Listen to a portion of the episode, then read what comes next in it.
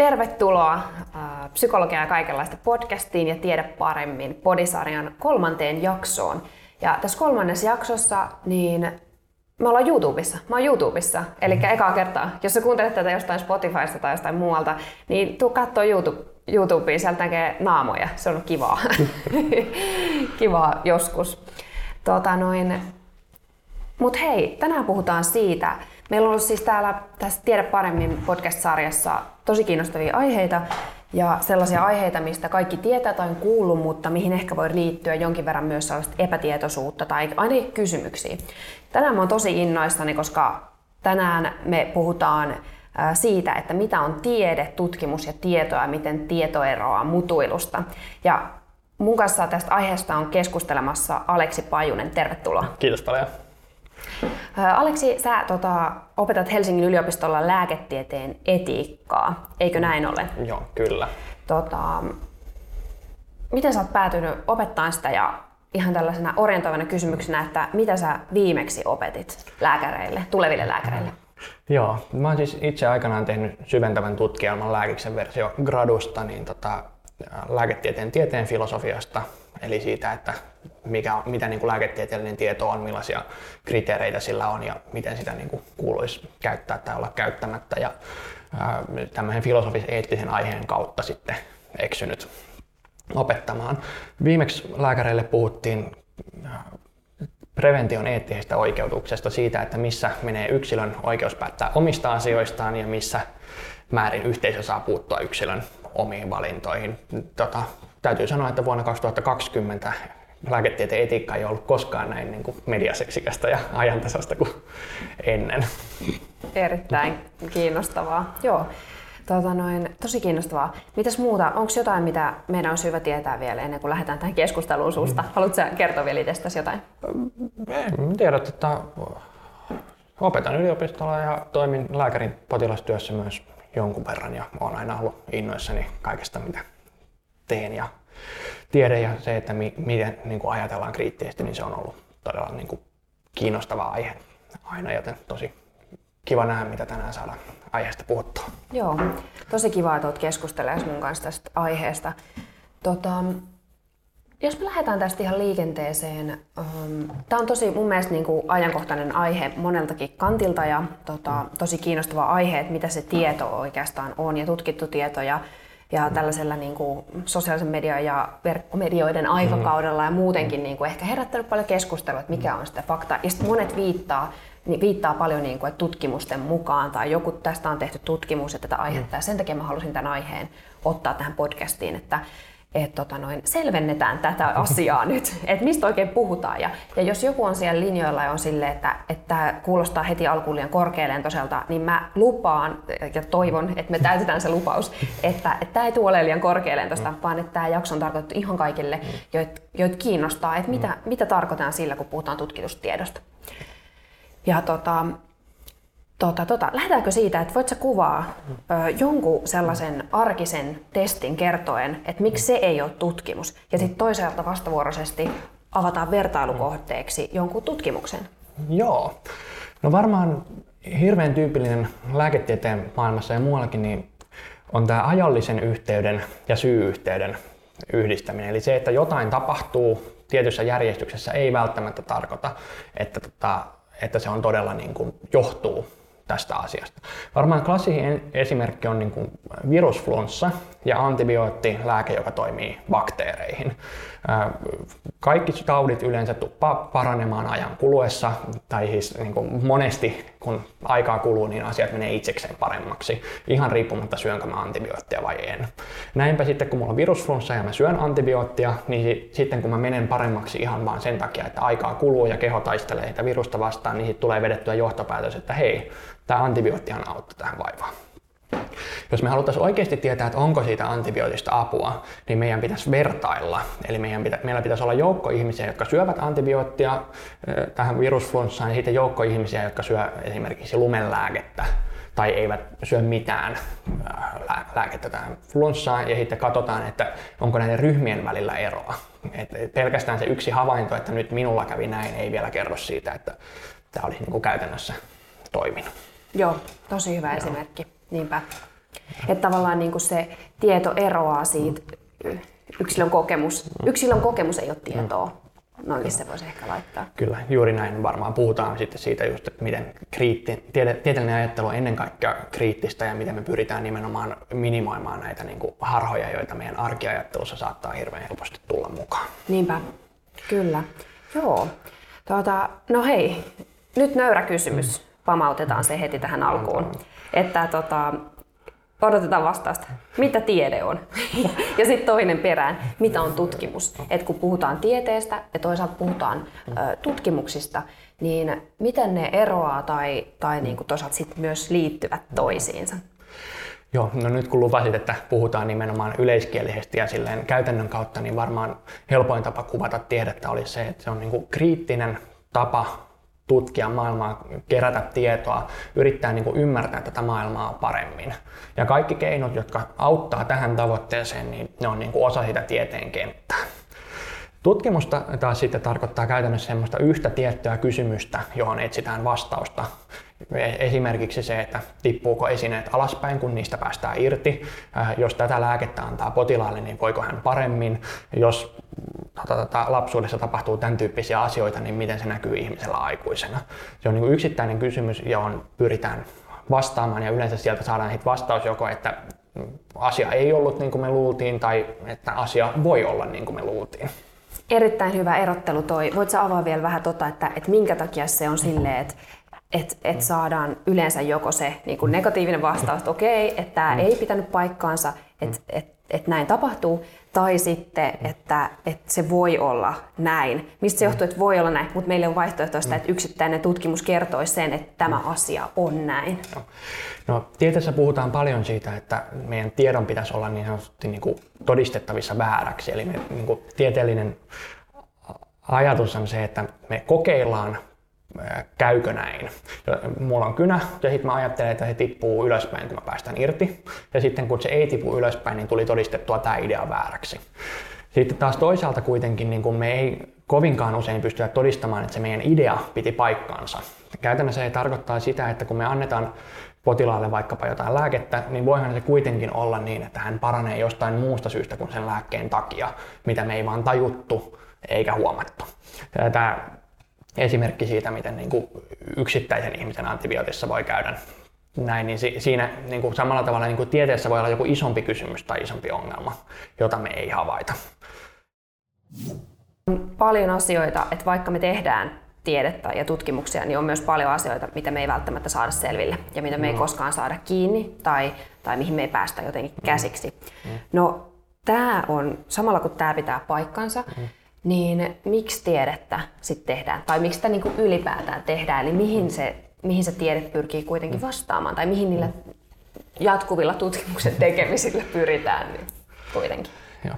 No, tähän mä haluaisin ehkä lainata omia opiskelijoita. Me tutkimusetiikan kurssilla puhuttiin hirveän paljon siitä, että mitä tiede on. Ja mä ihan kysyin heiltä, että miksi me tehdään tätä jotta voitaisiin puhua siitä, mitä he tutkimusetiikka on. Ja käytännössä ne vastaukset jakautu kahteen eri luokkaan. Ensimmäinen syy, miksi tiedettä tehdään, on se, että me ymmärrettäisiin tätä maailmaa paremmin. Että me käsitettäisiin, mitä täällä tapahtuu ja niin kuin, miten tämä todellisuus, ihan vaikkapa ihmiset tai luonto tai mikä tahansa muu toimii. Ja toinen vastaus on se, että mitä me voitaisiin niin sillä tiedolla tehdä. Lääketieteessä se on se, että me voitaisiin hoitaa potilaita paremmin. Vaikkapa fysiikassa se voi olla joku aaltoliikkeen ymmärtäminen, jolla on sitten käytännön sovelluksena vaikkapa matkapuhelin tai langattomat verkot tai tämän tyyppinen. Eli miten me saataisiin niin elämänlaatua itsellemme ja tälle maailmalle niin paremmaksi. On hirveän tärkeää erottaa näissä kahdessa, että tota, kummasta niin kuin, tarkalleen on kyse. Mä itse ajattelen vahvasti, että se tieteen niin kuin, maailman ymmärtäminen on todella suuri itseisarvo. Se, että me käsitetään millainen tämä todellisuus on, niin se on tärkeää, että me voidaan tehdä niin kuin, päätöksiä, jotka perustuu niin kuin, todellisuuteen eikä väärään käsitykseen todellisuudesta. Mutta sitten taas toisaalta tämä soveltaminen, niin siinä on tärkeää muistaa, että tiede on niin kuin ennen kaikkea kartta. Se tarkoittaa sitä, että se kertoo millainen tämä maailma on, mutta se ei kerro meille, minne tämän kartan avulla pitäisi suunnistaa. Siihen me tarvitaan nimenomaan arvoja ja arvokeskustelua, eli ajatusta siitä, että tätä me halutaan tai tonne me niin kuin, voitaisiin mennä. Mm, joo, niinpä. Joo. Erittäin hyvä pointti. Eli käytännössä tarkoittaa sitä, että, että kun jotain asiaa tutkitaan, niin se, ei ole, se tulos ei itsessään ole, tai ei arvota mitään vähän niin kuin.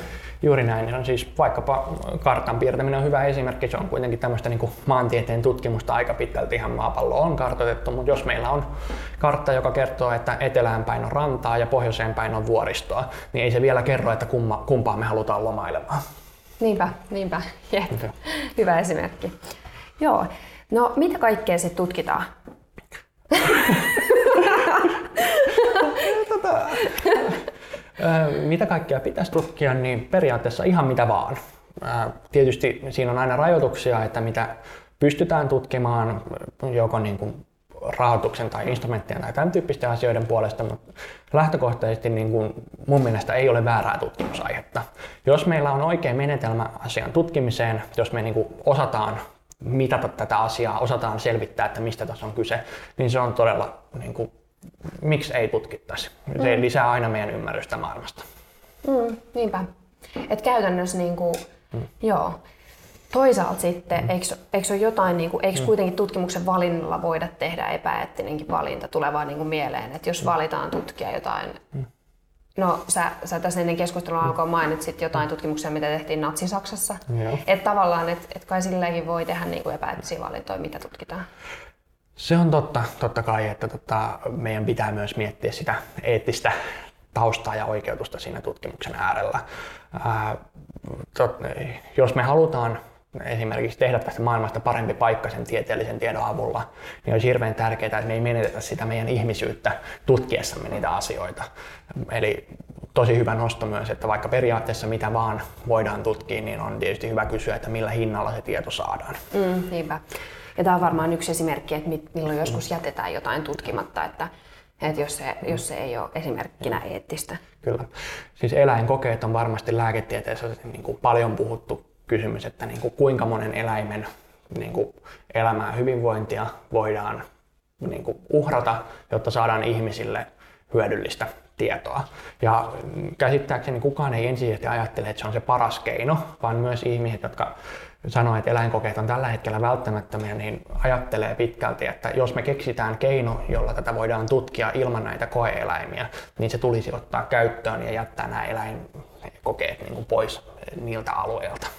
Niinpä, Joo. Mutta tämä toisaalta omalta osaltaan kuvastaa sitä, että se ei ole aina ihan mustavalkoista, että niin kuin, onko tutkimusasetelma täysin eettinen tai täysin epäeettinen, vaan siinä on niin kuin, paljon käydään keskustelua ja siitä on montaa näkemystä myös siihen suuntaan, että mikä asia on esimerkiksi eläinkokeilla perustellusti tutkittavissa.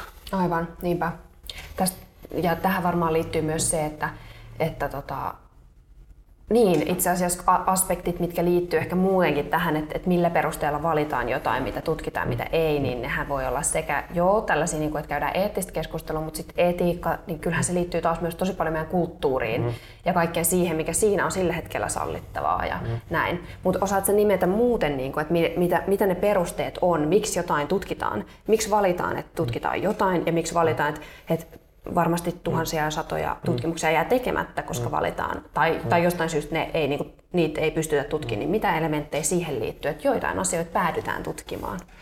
No, yksi, mitä mä kovasti soisin, että vaikuttaisi tutkimusten aiheisiin, on se, että mitä niin kuin tutkijat itse kokee inspiroivana ja kiinnostavana.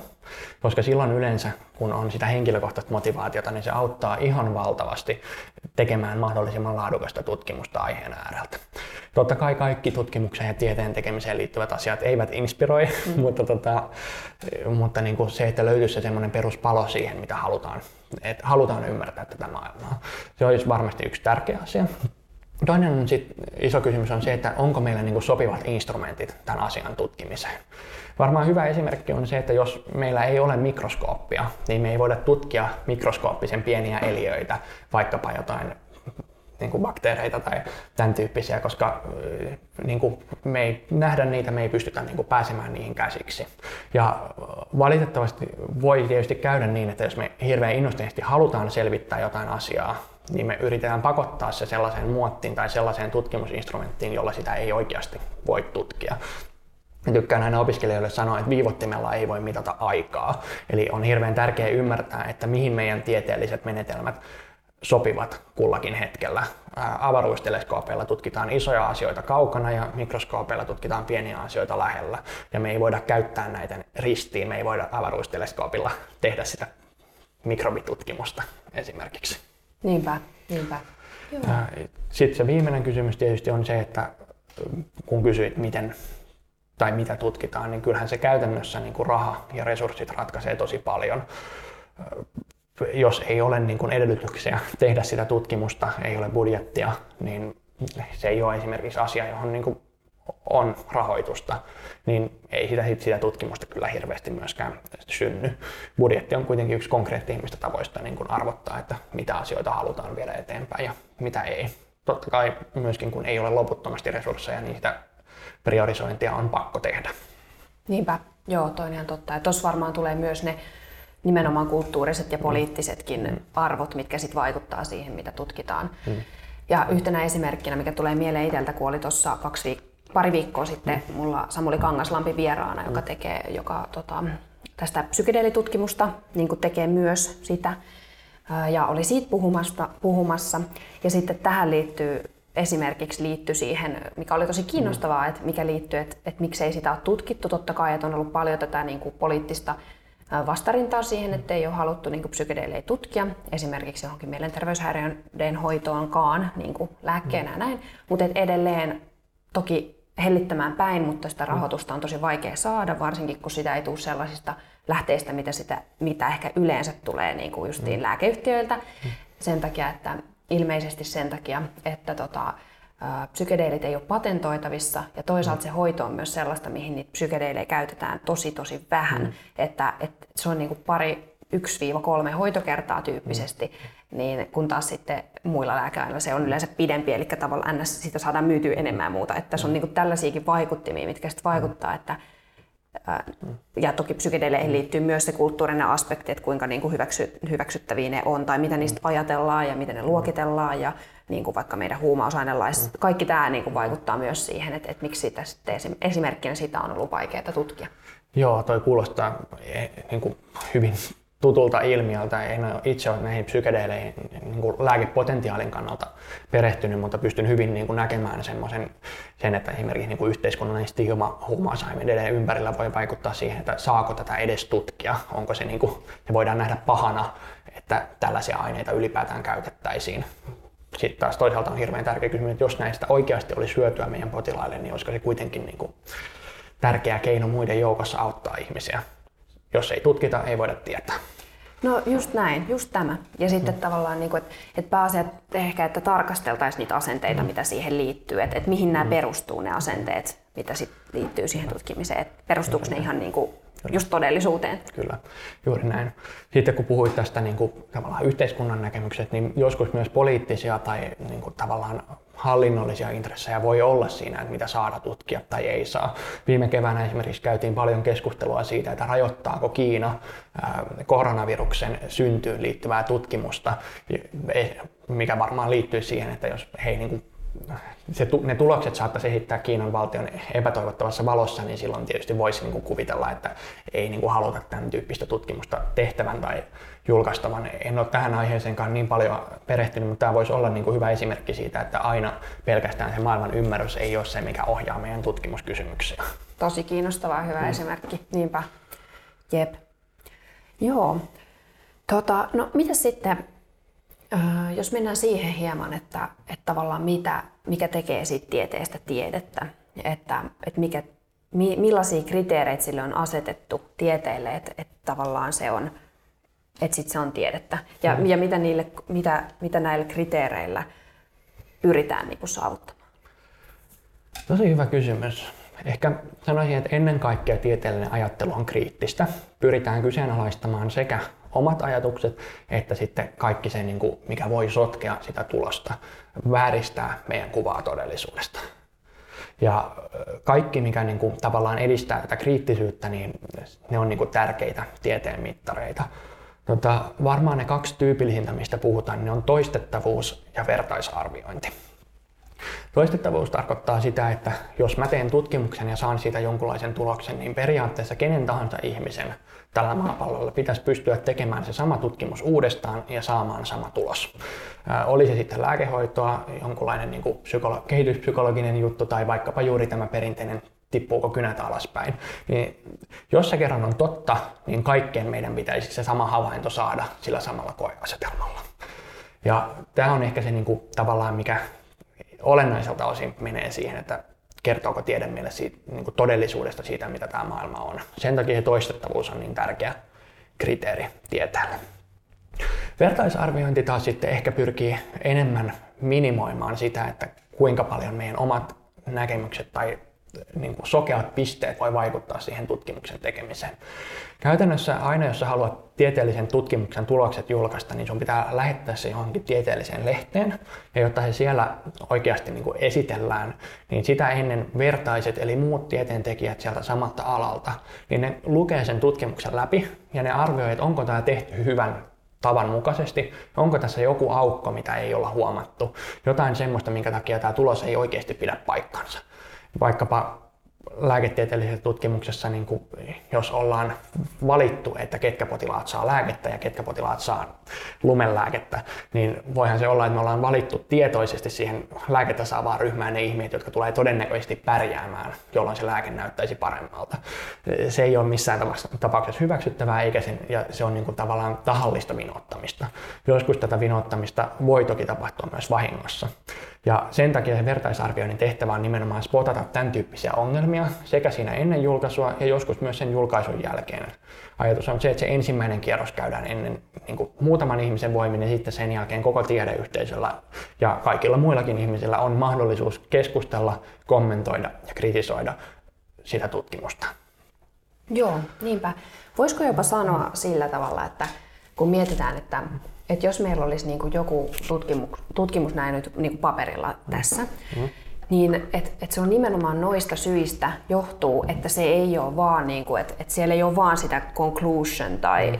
tai discussion tai jo, jompaa kumpaa niin kuin sellaista mm. ö, lyhyttä niin kuin paperia meille, mistä me voidaan nähdä, miksi tämä tutkimustulos sanoo niin kuin näin, niin onko se just tämän takia, että, että, tota, että sen takia, että se pitää olla toistettavissa. Että se pitää olla, niin te, että se pystytään tehdä niin prikulleen samalla tavalla, se pystytään mm. jäljittämään, että ne vertaisarvioijat pystyy mm. jäljittämään sen, että mitkä kaikki asiat tähän on vaikuttanut, mm. niin sen takia se pitää raportoida niin tarkasti. Erittäin hyvin sanottu. Ehdottomasti juuri näin. Siis käytännön arkielämässähän mulle riittää se tieto, että onko näin vai noin. Kannattaako mun esimerkiksi liikkua, kannattaako mun syödä kasviksia, kannattaako mun määrätä potilaalle tätä hoitoa. Niin siinähän se riittää se vastaus, että kyllä kannattaa, ei kannata. Mutta sitten kun me kysytään, että onko tämä totta, pitääkö se paikkansa, niin se kyllä tai ei vastaus, niin meidän pitää ymmärtää, että mistä se vastaus on saatu varmaan niin kuin matematiikan tunnilta kaikille on tuttu se esimerkki, että opettaja ei hyväksy pelkästään niitä vastausta, vaan se kaikki välivaiheet ja se, että miten se siihen vastaukseen on päätynyt, painaa paljon enemmän. Ja samalla tavalla sitten, jotta me pystytään arvioimaan, että oliko tämä hyvä tutkimus, niin se pitää avata kokonaan läpi, että mitä on tehty ja missä vaiheessa. Niinpä, kyllä. Joo. Joo, ehdottomasti. Joo, Miten sä sitten ajattelet, että kiinnostaa ihan niin kuin näin to, sun oman mm. työn kannalta, niin kuin lääkärityön kannalta, että et miten, tai miten siellä niin kuin, äh, hyödynnetään sitä, että et, tavallaan, kun, kun käsittääkseni seuraatte näin käypähoitosuosituksia mm. aika pitkälti, niin miten tavallaan, missä vaiheessa jostain asiasta tulee sellainen, että, että, sitä, että, sit se, niin kuin, että se on niin kuin vallitseva käsitys? Tai, tai tie, mm. saat kiinni, että missä vaiheessa siitä tulee se niin kuin kyllä tai ei, että et joo, tätä suositellaan, tätä ei. Et kun miettii, että et siinä on just niin paljon niitä asioita, mitkä on vaikuttanut siihen ja sitten, mm. okei, okay, ehkä tämä menee vähän niin kuin huti, mutta jotenkin vaan, en mä tiedä, tuli vaan tuosta mieleen. No, jos mä koitan vähän tähän vastata, niin kyllä se yksi iso juttu on se, että sitten kun on riittävästi luotettavaa tietoa, Totta kai filosofina ja etikkona niin mun ensimmäinen kysymys tässä kohtaa on se, että mikä on tarpeeksi, missä kohtaa on siihen päästy, mutta jos me nyt sovitaan, että meillä on joku semmoinen hyvä yleisesti niin kuin hyväksytty näkökulma siihen, että tämä on tarpeeksi, niin sitten siinä kohtaa Käytännössä se tarkoittaa sitä, että me arvioidaan, että kuinka laadukkaita tutkimuksia, kuinka isoilla joukoilla niitä on tehty. Kun nostit nämä käypähoitosuositukset esiin, niin nehän on esimerkiksi niin kuin, äh, vähän niin kuin määritelmällisesti ajastaan jäljessä sen takia, että me pyritään niin kuin siihen yhdistämään pitkältä ajalta mahdollisimman laadukasta, mahdollisimman hyödyllistä tietoa. Jos mä nyt tänään keksin jonkun ihan uuden hoidon, joka ei ole sen käypähoidon mukana, niin siinä menee aika pitkään aikaa ennen kuin me saadaan riittävä määrä siitä tutkittua tietoa, että me voidaan ottaa se osaksi käypähoitoa. Joo, niinpä. Vastatko yhtään siihen, mitä Tosi hyvin, tosi hyvin vastas.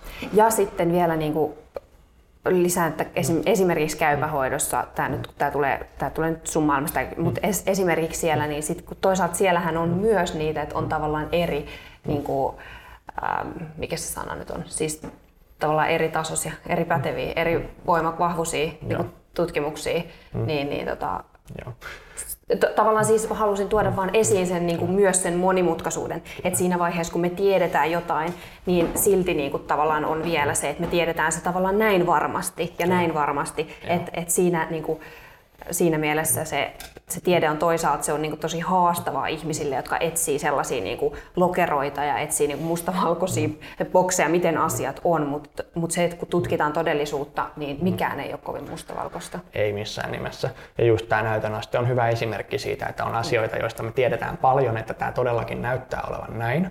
Ja sitten on sellaisia ajatuksia, että tässä voi olla jotain perää, mutta meidän pitää tutkia tätä lisää se voi tietyissä tilanteissa lopultahan hoitava lääkäri sitten päättää, että tämän potilaan kohdalla etenemme näin. Mutta kyllä se sitten, jos se on niinku matalampaa näytöastetta, niin kyllä se ajatus on sitten se, että kokeillaan varovasti ja pidetään mielessä se, että tämä ei välttämättä toimi ja me ei tiedetä tästä kaikkea.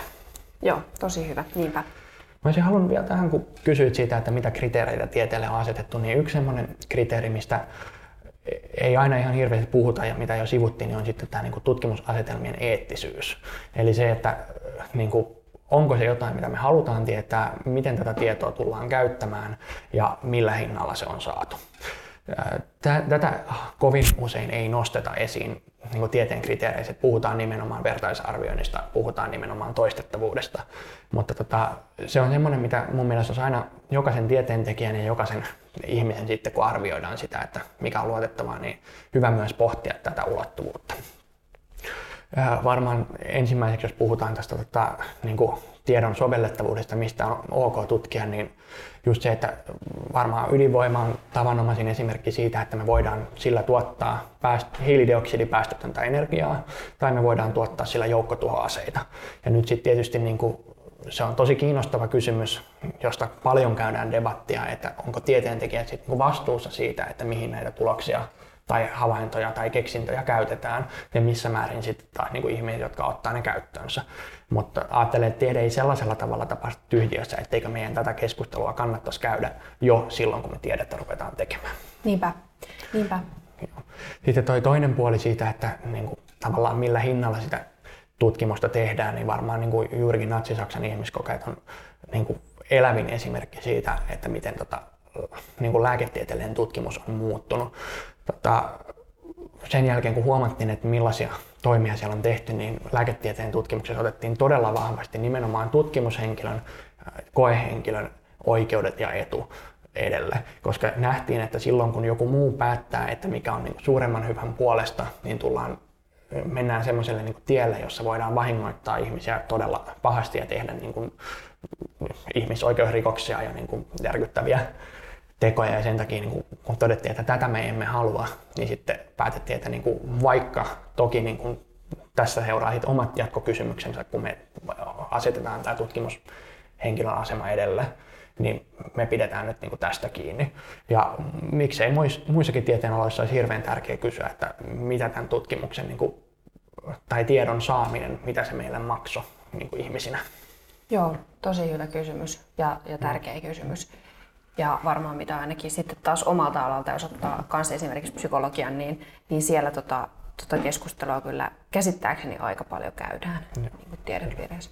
Mutta tota, joo, eli nyt voisi, jos, jos kiteyttäisi, niin se on siis se, että et tieteellä on kriteerit se, että se pitää olla toistettavissa samanlaisessa ympäristössä, samaan niin kuin, samanlaisilla menetelmillä ja näin poispäin, niin, niin pitää tulla sama tulos. Ja mm. sitten toisaalta se, että se pitää niin kuin vertaisarvioida, mm. että ver, vertaista arvioi sen. Ja sitten ehkä tämä eettisyys sellaisena kolmannena. Kyllä, just näin. Ja vertaisarviointi lisäsi periaatteessahan niin kuin kuka tahansa, joka huomaa oikeasti niin kuin perusteltua kritiikkiä, perustellun niin kuin aukon jossain tutkimuksessa, niin on oikeutettu sen esittämään. Sen ei tarvitse tulla tiedeyhteisön sisältä, jos se todella pitää paikkansa se niin kuin palaute, mitä esitetään. Mutta tyypillisesti se keskustelu tietysti käydään sitten niin kuin aiheeseen perehtyneiden ihmisten välillä, koska heillä on sitä mielenkiintoa ja osaamista ja se kuuluu heidän työnkuvansa, niin he tietysti suurimman osan tästä keskustelusta ottaa vastuulleen. Niinpä, jep. Joo. Ja nyt kun sanoit vielä tuon kriittinen sanan, niin varmaan just hyvä niin kuin huomio se just, että, että noi kaikki liittyy siihen, mm. että, että pyritään katsomaan asioita kriittisesti, mm. niin että löydetään sieltä niin kuin niitä, että miksi, miksi se ei olekaan näin ja, ja niin kuin, että, että just toi toistettavuus ja vertaisarviointi niin liittyy siihen myös. Kyllä. Joo. Hyvä. No hei, mitä sitten näillä, näiltä kriteereiltä, mitä puhuttiin, niin mitä mm. niiltä sitten jää huomaamatta? Hyvä kysymys. Tota, mä ehkä enemmän vielä kysyisin, että mitä näistä kriteereistä oikeastaan seuraa. Vähän jo tuon käypähoidonkin yhteydessä puhuttiin siitä, mutta silloin kun me ollaan kriittisiä, silloin kun me arvioidaan uusia tuloksia aina tämän niin kuin aiemman tiedon valossa, niin he tarkoittaa sitä, että tiede on luonteeltaan melko niin kuin hitaasti muuttuva. Se tarkoittaa, että me niin kuin se aiempi massa sitä tietoa, niin se painaa edelleen vaakakupissa, vaikka tulisi uusi päinvastainen tulos. Käytännössähän nykykeskustelussa huomaa, että jokaiseen näkökulmaan löytyy aina yksi tieteellinen viittaus, mutta se kysymys on ehkä siitä, että kun katsotaan sitä koko tutkimuskenttää, niin mikä on sitten se niin kuin iso kuva, mitä siinä löytyy. Mutta tota, tiede tosiaan sen takia muuttuu aika hitaasti. Ja sitten kun tulee joku uusi innovatiivinen idea, niin voi olla, että se, niin kuin, jotta he tulee semmoiksi niin tieteen käytännöksi ja standardiksi, niin se vaatii aikaa. Tätä kysymystä on niin kuin, esimerkiksi populaarikulttuurissa Dallas Buyer, Buyers Club-elokuvassa tutkitaan sitä, että kun Yhdysvalloissa HIV tuli alkuvaiheessa niin kuin esiin ja sitten mietittiin, että miten tätä edes hoidetaan, niin lääketieteelliset tutkimustandardit oli yhden tyyppiset ja sitten potilaat kuuli, että hei, tämmöinen lääke voisi toimia ja sitten tota, tätähän me haluttaisiin käyttää. Niin sitten nämä lähti sitä hakemaan ulkomailta ja sitten omin luvin rupesi syömään sitä lääkettä, koska koki, että siitä voisi olla enemmän apua. En ole perehtynyt siihen, että mikä tässä oli se lopullinen totuus, mutta tämä tarina on hyvä esimerkki siitä, että sitten kun me keksitään joku uusi idea, niin tavallaan tieteellinen näkemys haluaa ottaa aikaa, koska sitten taas toisaalta, jos me hypätään aina jokaiseen uuteen kelkkaan, niin siitä tulee semmoista niin kuin jatkuvaa heilumista, jossa me ei oikeastaan niin kuin, se luotettavuus kärsii huomattavasti. Joo, tosi hyvä pointti. Että, joo. Ja sitten toinen tietysti, mikä on hirveän tärkeä muistaa, on se, että kun puhutaan vertaisarvioinnista, niin se on niin hyvää kuin sen tekijä. Ää, tarkoittaa siis sitä, että luotan kyllä kaikkiin tiedettä tekeviin kollegoihin, mutta me ihmisinä, niin meiltä voi aina jäädä jotain huomaamatta. Voi olla, että kukaan meistä niin kuin ihmisinä tai tiedeyhteisönä ei vielä huomaa, että hei, oikeastihan tämä menisi näin. Me aina niin kuin naureskellaan niille tarinoille siitä, että miten 1800-luvun tienoilla niin kuin ajateltiin vielä, että lääkäri ei voi sairastuttaa potilasta tietenkään, koska lääkärihän on ihminen, joka tekee hyvää. Ja sitten sen jälkeen, kun myöhemmin huomattiinkin, että bakteerit ja virukset voi tarttua kosketuksella ja ilmateitse, niin ajatus muuttui ihan hirveästi. Mutta musta se iso kysymys on se, että mikä on se meidän tämän päivän juttu, mitä me kaikki pidetään itsestään selvänä, mutta mitä oikeasti tulevaisuudessa tullaan pitämään vähän höpsönä. Tuo on niin kiinnostava kysymys ja toi myös pistää jotenkin mahtavalla tavalla mun mielestä nöyräksi toisaalta. Että jo, jo, saa koko ajan vähän olla varpaillaan myös siinä, että et voi olla, että et mua katsotaan sadan vuoden päästä ihan. Kyllä. Joo, se on minusta hirveän hyvä kysymys just, että miltä me halutaan näyttää. Jokainen meistä on aikamme lapsi, mutta se, pidetään se mielen laatu, että me ainakin haluttiin kysyä, me haluttiin kyseenalaistaa ja me haluttiin miettiä, että miltä, miten tulevat sukupolvet tulee meihin suhtautumaan. Mm-hmm. Tuosta eettisyydestä kun puhuit, niin ehdottomasti etiikan opettajana olen niin kuin moraalisesti kestävien tutkimusasetelmien takana, mutta siitä seuraa hirveän paljon myös sitä, että se tieteen tekeminen voi olla hidasta ja työlästä, kun me haetaan esimerkiksi eettiseltä lautakunnalta hyväksyntä jokaiseen potilaita koskevaan kokeeseen. Se on hyvää ja perusteltua työtä, mutta se tarkoittaa sitä, että siitä tieteentekijöiden työaikaa tulee menemään paljon myös muuhun kuin sen varsinaisen tutkimuksen tekemiseen. Sitten toisaalta, kun me halutaan lääketieteessä oikeuttaa se potilaan tutkimushenkilön asema, niin se tarkoittaa myös sitä, että meidän pitää hyväksyä se, että siinä voi pahimmillaan tapahtua väärinkäytöksiä. Tutkimusetiikan kurssilla niin yksi meidän opiskelija kertoi, että heidän tutkimusryhmässään he oli tehnyt tällaista tutkimusta, missä kaikista ihmisistä, jotka siihen osallistuu, otetaan alussa hirveän kalliit, laajat laboratoria- ja terveyskokeet ja mittaukset, joita niin kuin lähtökohtaisesti niistä pitäisi maksaa useampi sata euroa, jos sä haluat vaikka yksityiselle mennä sellaiset teettämään. Ja sitten oli ollut tämmöinen henkilö, joka oli tullut siihen tutkimukseen mukaan ja hänestä oli ne mittaukset tehty ja sitten hän oli saanut ne tulokset itselleen ja hän oli välittömästi sen jälkeen sanonut, että hän haluaa vetäytyä tutkimuksesta ja kaikki häntä koskeva aineisto tulee hävittää.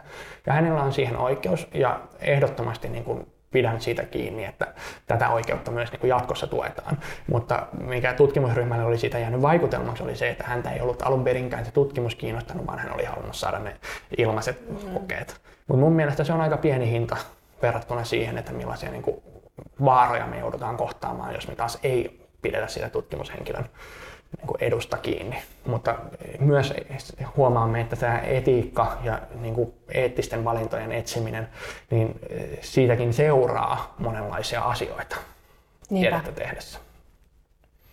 Niinpä, aivan no. varmasti. Voitko avata vielä lyhyesti, että, että mikä on eettinen lautakunta? Eettinen lautakunta tarkoittaa esimerkiksi lääketieteen piirissä tämmöistä joukkoa, jo, jo, jossa on alan tutkijoita ja ammattilaisia ja sitten muutama maallikkojäsenkin mukana. Ja he arvioivat kaikista tutkimuksista etukäteen, että onko tätä hyväksyttävää tehdä. Aina kun kajotaan ihmiseen, tehdään jo, jo, jotain ihmiseen liittyvää tutkimusta lääketieteen piirissä, niin pitää saada en, en, etukäteen hyväksyntä lautakunnalta. Eli kuvataan, että mitä tullaan tekemään, minkälaisia pulmia voi tulla, minkälaisia tavallaan eettisesti kyseenalaisia haasteita saattaa tulla vastaan sen tutkimuksen aikana ja miten niihin reagoidaan. Sitten tämä lautakunta miettii läpi, että onko tämä jotain semmoista, mitä me voidaan hyväksyä, onko tämä semmoista, niin kuin, että me ei luovuteta ihmisyydestämme enempää kuin mitä on ok saadaksemme tämä tieto. Sitten he voi niin kuin, pyytää joko täydentämään tai sitten sanoa, että ei missään nimessä, tai sitten he voivat sanoa, että tämä on semmoinen tutkimus, että tämä on ok tehdä.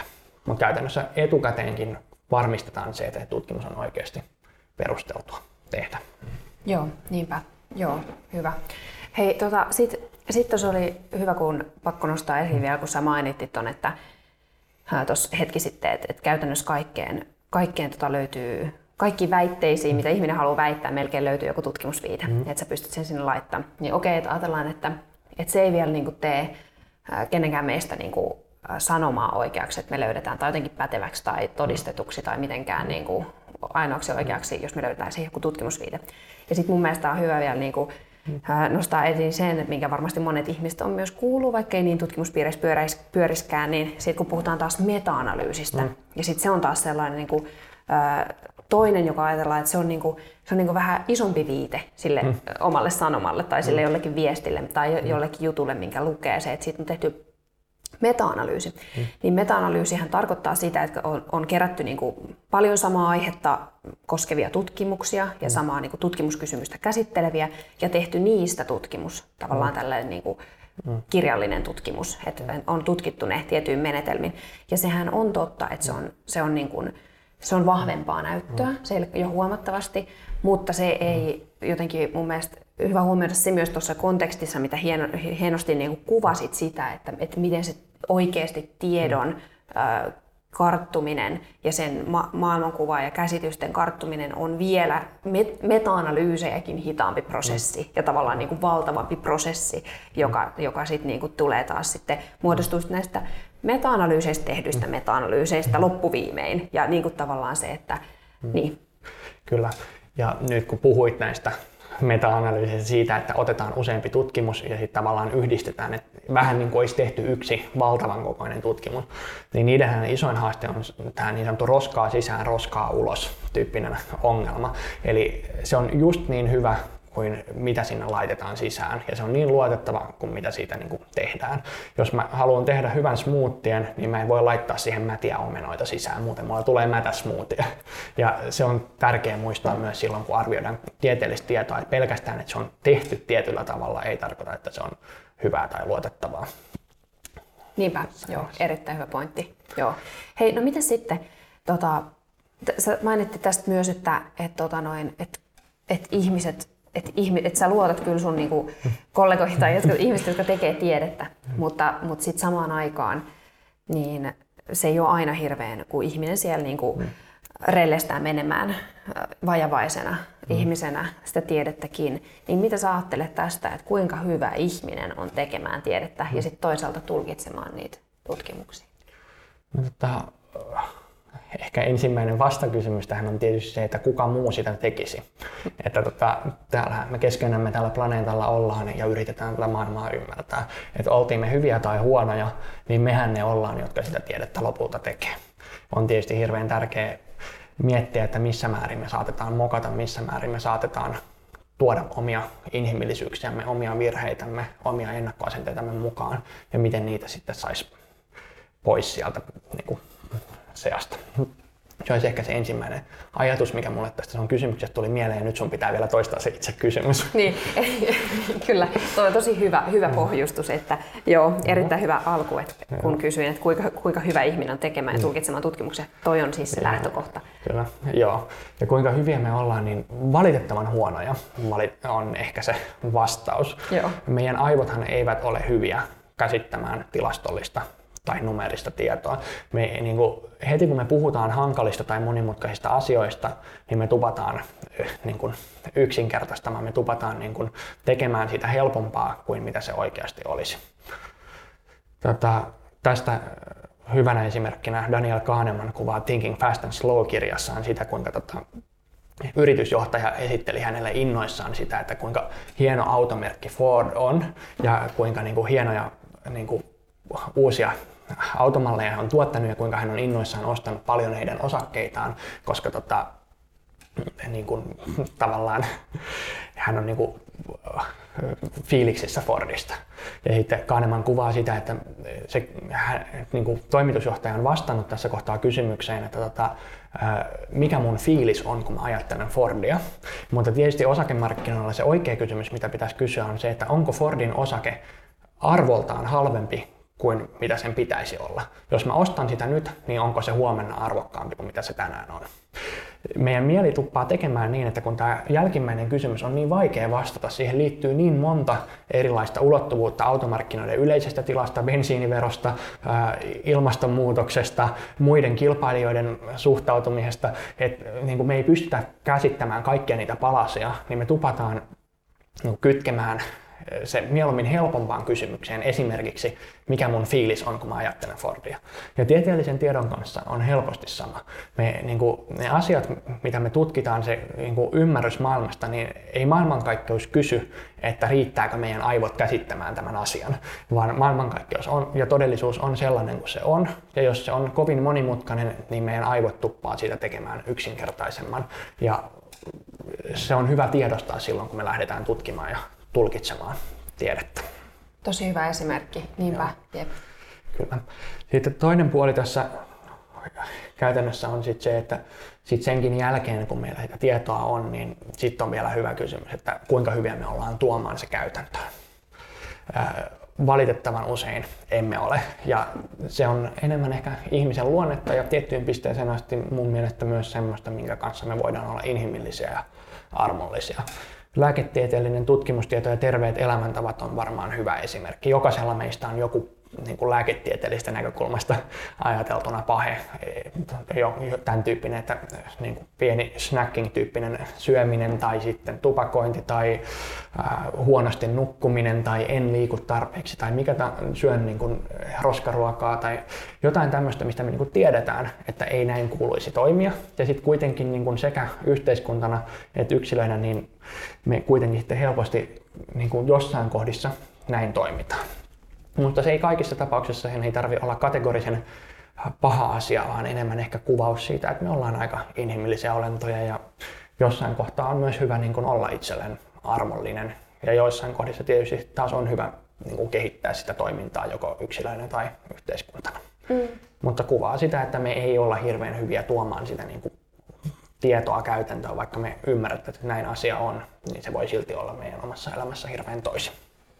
Toi on tosi hyvä pointti, kyllä. Ja tavallaan, että se ei vieläkin just toi, että, että se Niin, toisaalta, niin kuin, että se ei vielä kerro, että joku asia tiedetään, että sitten se niin kuin, toteutetaan. Tai se on itse asiassa vielä niin kuin ihan eri prosessinsa melkeinpä, voisi näin sanoa. Kyllä. Usein. Juuri näin. Se, että lääketieteessä niin kuin monissa asioissa me voidaan tietää, että näin tätä hoidettaisiin, mutta sitten sen jälkeen se kysymys on se, että onko meillä siihen rahaa ja onko se niin kuin jotain, mitä me halutaan hoitaa. Jep, niinpä. Joo. Tota, mitäs mun pitikään sanoa tuosta, että, että niin joo, toi kun sanoit, että, että toinen, toinen hyvä kirjaesimerkki tämän Daniel Kahnemanin lisäksi on tämä Hans Rosling ja se Factfulness. Oletko sattunut lukemaan? Se on mun luku, pitkällä lukulistalla, jolla on kyllä niin kuin kirja kerrallaan varmasti tulee enemmän tai myöhemmin vastaan. Joo, niinpä. Joo. Sama Kahnemanin on saanut aloitetta, mutta en lukenut loppuun. Mutta tota noin, niin, niin siinä just kans kuvataan hyvin näitä. Se on itse asiassa sellainen myös mitä, teosta, mitä voi ehkä, ehkä suositella myös niin kuin, laajalle väestölle, että se on aika mm. niin kuin, se on helppolukusta ja se on suht lyhyt ja tällainen, mm. että tota noin, mutta mut siinä kanssa kuvataan näitä erinäisiä niin kuin vaistoja, mitä meillä, on, mitä meillä ihmisillä on sekä niin kuin ajattelussa, miten me satutaan tulkitsemaan asioita ja niin kuin, mm. eh, miten se sanoisi, fiksutkin ihmiset, ketä ikinä nämä fiksut mm. ihmiset nyt niin kuin onkaan, kaikki, mutta siis tavallaan, että, että miten fiksut ihmisetkin, jotka mm. ajattelee olevansa fiksuja, niin tota noin, tekee näitä samanlaisia ajatteluvirheitä, mm. että tavallaan meistä kukaan ei ole niistä pois, tai, tai meillä on mm. sellaisia vaistoja, miten me tulkitaan vaikkapa jotain, ihan jo jotain niin kuin, tilastoja, vaikka mm. niin kuin niiden kehitystä, että miten me sitä tulkitaan. Mm. Meillä on niin kuin tiedostamattamme tiettyjä niin kuin, tapoja, tendenssejä niin kuin nähdä vaikka joku tilasto, että okei, kun se on mennyt nyt niin kuin tällaista suuntaan, niin sitten se jatkaa tällaista niin kuin edelleen niin kuin vaikka kasvavaa, mikä se nyt voisi olla, vaikka toi osake-esimerkki, että, että Fordi on kasvanut tähän asti, niin se tulee jatkoskin kasvamaan, vaikka siinä voi olla muuttujia ja näin. No, joka tapauksessa tosi paljon tällaisia erilaisia harhoja, se on mielenkiintoinen kirja, mikä avaa niitä kanssa. Joo, toi on tosi hyvä toi näkökulma tästä, että miten erilaisia ajatusvirheitä meillä voi olla. Ja tota, mä itse ajattelen, että me ollaan ennen kaikkea niin tarinoiden olentoja ja sosiaalisia olentoja. Ja yksi hyvä esimerkki, missä tämä näkyy, on esimerkiksi keskustelu eutanasiasta. Hirveän usein niin kun sitä keskustelua käydään sellaisella tasolla, jossa puhutaan, niin kun, äh, kuvataan koskettava tarina tai kertomus ihmisestä, joka on kärsinyt, mutta ei ole saanut eutanasiaa. Tai sitten vastaavasti kuvataan koskettava tarina siitä, kuinka vaikkapa vanhus on ensin toivonut eutanasiaa, mutta sitten vastustanutkin sitä siinä kohtaa ja sitten häntä on pidelty paikallaan, kun on annettu se eutanasia ruiskeen. Sitten tavallaan oikeastihan mä ajattelen tässä keskustelussa meidän kannattaisi puhua paljon enemmän siitä, että kuinka tota, niin kuin, tavallaan isossa mittakaavassa, niin mikä on ihmiselämän arvo tai mikä on niin kuin, tavallaan niin kuin se kärsimyksen hinta, mitä ihmiset, jotka toivoisivat eutanasiaa, eivätkä heitä saa, niin mitä heille saattaa käydä. Mutta me monesti niin kuin nähdään mielessämme se yksi ää, niin kuin järkyttävä elävä tarina joko siitä ihmisestä, joka ei eutanasiaa saanut, tai ihmisestä, jolle se sitten suotiin ja miten se voi niin kuin mennä suuntaan tai toiseen pieleen. Kuvaa osaltaan sitä meidän niin kuin, tavallaan että miten se tarina puhuttelee meitä enemmän kuin se varsinainen niin kuin fakta tai arvokeskustelu siinä taustalla. Sama koskee mun mielestä tilastollisen ja tieteellisen tiedon tulkintaa. Tosi hyvä esimerkki ja just siitä, että, että toisaalta se, just että, että tarinat ja tarinat on myös yksi, vielä toi, että yksilötarinat, niin ne on jotenkin todella niin kuin, ne on meille kaikille tosi samaistuttavia, kun yksilö avaa omaa tarinaansa ja sitä, niin kuin, että mitä on tapahtunut ensin ja sen jälkeen ja mikä seurasi mistä ja näin, niin ne jotenkin. Tosi hyvä esimerkki, ne puhuttelee meitä ja käy mm. ns. järkeen ja, ja sen takia niihin on helpompi sitoutua. Mm. Et senhän takia tuota tarinallistamista No joo, käytetäänkin mon, niin monessa keinossa ja viestin perille saamisessa ihan kaikessa, koska se toimii. Ja varmasti sitten myös, myös toisaalta sit, sit voi niinku vääristää meidän tulkintoja todellisuudesta. Kyllä, juuri näin. Jep.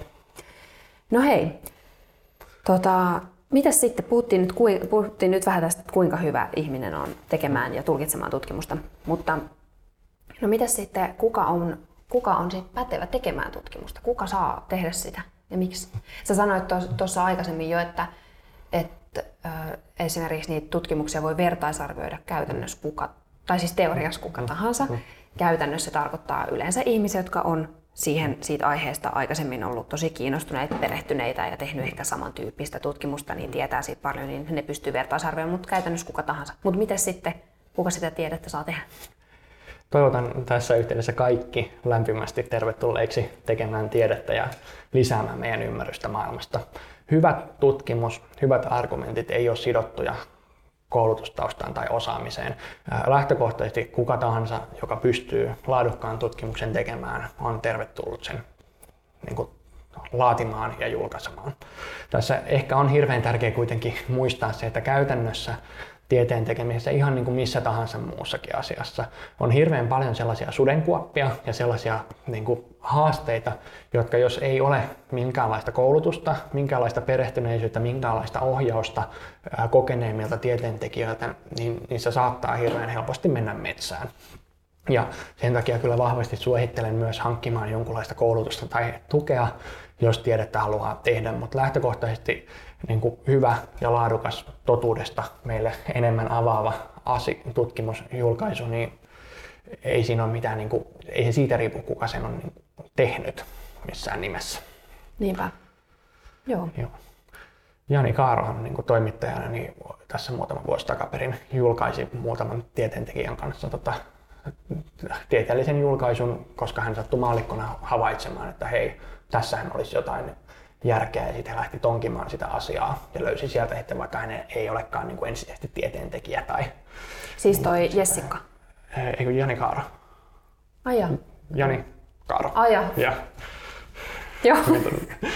Okei, okay, en mä tiedä tuota Joo, Joo, ei tota, itsekin luin vaan kursorisesti, että tämän tyyppinen tapaus oli ollut, mutta yksi esimerkki siitä, että ei tarvitse tulla tiedeyhteisöstä, etteikö voi tarjota jotain meidän ymmärrykseen maailmasta. Niinpä, hyvä. Joo. Tota, hei, mitäs mä ajattelin, että pian ruvetaan lopettelemaan tätä keskustelua. Tota, mitähän tätä voisi niin lähteä jollain tavalla kiteyttämään sitä, onko sulla mitään hyvää kiteytystä siihen, että, että miten, miten, mikä erottaa tieteellisen tiedon arkitiedosta tai siitä mututuntumasta, mikä meillä on?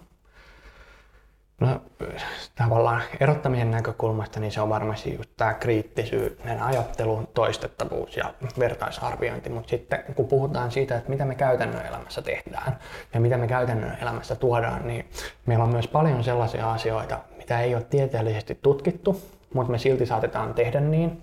Ja paljon sellaisia asioita, mistä me ollaan itse huomattu, että hei, tämähän voisi toimia, vaikka me ei ole löydetty siihen tutkimusnäyttöä tueksi.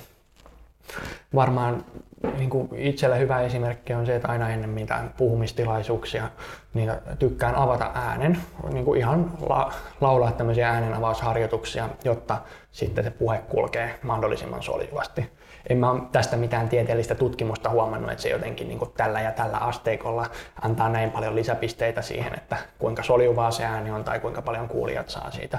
Se on ollut mun oma henkilökohtainen kokemus ja ymmärtääkseni ammattilaulajien kokemus halki historian. Voi siitä tutkimustakin toki olla, mutta en mä niin kuin tutkimustietoon perustuen ole sitä päätöstä äänen avaamisesta tehnyt.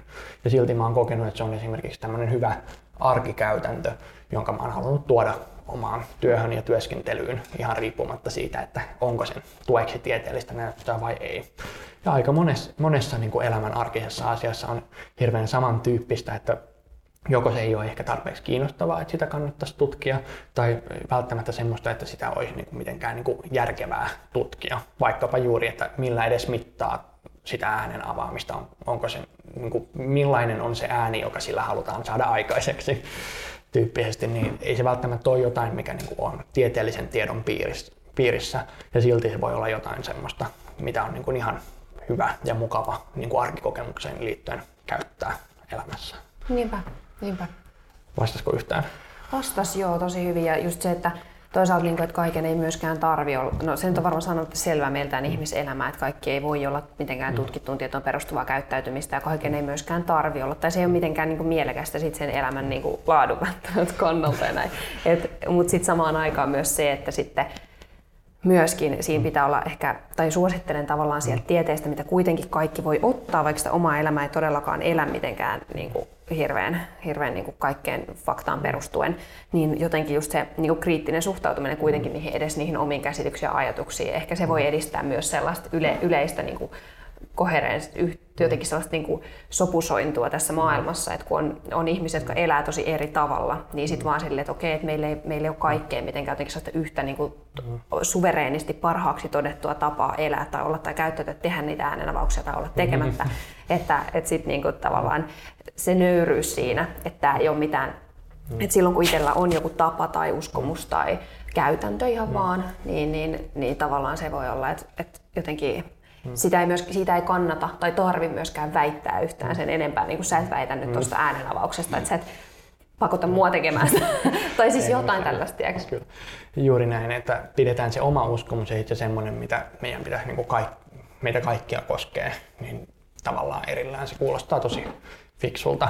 Toi mitä sanoit just tämmöistä niin tieteeseen tai tutkimukseen perustuvasta elämästä, niin se on hirveän kiinnostava ajatus. Tietysti tulee kysymys, että mitä tällä edes tarkoitat. Välittömästi mieleen, että millaista se elämä sitten olisi, että tarkoittaako se, että niin kuin nukkumiseen on tehty tutkimus, että näinä tunteina ja näin paljon, aamupalan pitää olla tällaista koostumukseltaan, liikuntaprofiilin pitää olla tämän tyyppistä, työn pitää olla ton tyyppistä. Ja sitten tavallaan, että niin kuin, löytyykö näistä kaikista tutkimusta ja ehtiikö siinä sitten niin kuin enää elää ihmisen elämää, kun jatkuvasti niin kuin, optimoi sitä, että miten tämä nyt menee mahdollisimman pitkälle. Niin. Ja sitten vielä lisäksi se, että eihän se tutkimus edelleenkään kerro, mikä on toivottavaa. Tässäkin kohtaa se tutkimus on vaan kartta, että kun liikut tällä tavalla, niin sulla on parempi kunto. Ja sitten sen jälkeen se on meidän arvot, jotka sanoo, että on toivottavaa, että on hyvä kunto. Tai esimerkiksi ruokailun suhteen se, että joskus me ajatellaan, että on hy- mukava suoda itselleen nautintohetki ja syödä jotain vähän epäterveellisempää, vaikka tutkimustiedon valossa ei kannattaisi. Mm, niinpä. Ja sitten ehkä äh, psykon kentältä vaikka niin se, että et on, et okei, että on, on niinku, vaikka jos sä ajattelet tälleen, jos sä tunnet tälleen, niin silloin sä koet vähemmän stressiä. Sittenhän pitäisi noihin kaikkiin kiinnittää mm. huomioon. Ja sitten taas, että no, jos sä tunnet vähemmän stressiä, niin sitten no ehkä sä voit elää pidemmän, tai siis jotain. Ja sitten tavallaan niin kuin, se on myös niin kuin, jo, hyvä, mm. hyvä esimerkki vaan, että se on niin kuin mahdotonta myös optimoida elämäänsä sillä tavalla. Kyllä, juuri näin. Sitten taas toisaalta tietyissä kohdissa niin on hirveän tärkeää, että me tuodaan sitä tiedettä mukaan ja tehdään semmoisia päätöksiä, että me niin kuin ymmärretään, että näin tämä niin kuin oikeasti toimii. Että esimerkiksi emme anna sellaisia hoitoja, jotka ei ole ihmiselle hyvästä. Joku niin kuin, että voimme uskoa, että lobotomia on hirveän hyvä hoitomuoto, ja sitten kun kuitenkin tiedetään, että ei tämä nyt ole sitä, mitä me halutaan, niin tota, sitten tavallaan ei kannata, niin kuin, jos selvästi tutkimusnäyttö sanoo yhtä, niin sit se, että puskee sitä omaa ajatusta muille, niin ei, ei ole minusta ehkä suotavaa, vaikka omassa mm. henkilökohtaisessa elämässä saattaisi tiettyjä vaikkapa terveysvalintoja tai muita valintoja tehdä sen oman kokemuksen tai oman vakaumuksen pohjalta. Mm, ihan samaa mieltä. Ei todellakaan ole suotavaa. Mm. Joo. Hei, tota, mitäs vielä tähän loppuun? Mielestäni on ollut tosi kiinnostava keskustelu, mm. hyvä keskustelu ja, ja mä toivon, että et, tota noin, tästä sai muutkin irti tästä keskustelusta ja herätti ajatuksia. Niitä ajatuksia mä haluaisin mielelläni kuulla. Itse asiassa mun erityisesti Instagramissa, mm. miksei YouTubessakin, niin Instagramissa Sinnu Sofia, niin sinne voi mulle laittaa viestiä palautetta tästä. Mä ehkä välitän ne Aleksille myös, jos herää jotain ajatuksia tai lisäkysymyksiä. Mutta tota, mitä vielä, Aleksi, onko sulla jotain vielä, mitä sä haluaisit sanoa tähän loppuun ennen kuin lopetellaan? Jäikö mitään hampaan koloa? Ei jäänyt mitään hampaan koloa. Kyllä mä itseni toistamisen uhalla niin edelleen sanon sen, että kyllä se tiede on tosi hieno juttu. Ja se, että me ymmärretään tätä maailmaa paremmin, se, että me käsitetään millaisessa maailmankaikkeudessa me eletään, niin se on mun mielestä itsessään arvokas asia. Mutta sitten ihan yhtä arvokasta on käydä sitä keskustelua siitä, että minne me tämän kartan perusteella halutaan mennä. Ja monesti tuntuu, että nämä kaksi asiaa menee meidän keskustelussa yksilötasolla, yhteiskunnallisella tasolla helposti sekaisin. Ja olisi niin tärkeää, tärkeää erottaa ne toisistaan, jotta sitten puhuttaisiin aina oikeista asioista. Mm, kyllä, ehdottomasti. Hyvä kiteytys loppuun. Tota, mulla ei ole mitään tämän kummempaa lisättävää. Öö, kiitos keskustelusta. Kiitos, kiitos. Kiitos, että pääsit tulemaan tänne vieraaksi. Ja, tota, joo, jatketaan ensi viikolla. Öö, on viimeinen tänne podisarjan öö, jakso julkaistaan, joten olkaa kuulolla myös silloin. Ja kiitti, että olit mukana tällä kertaa. Kuulemisiin. Moikka! Kiitos. Kiitos.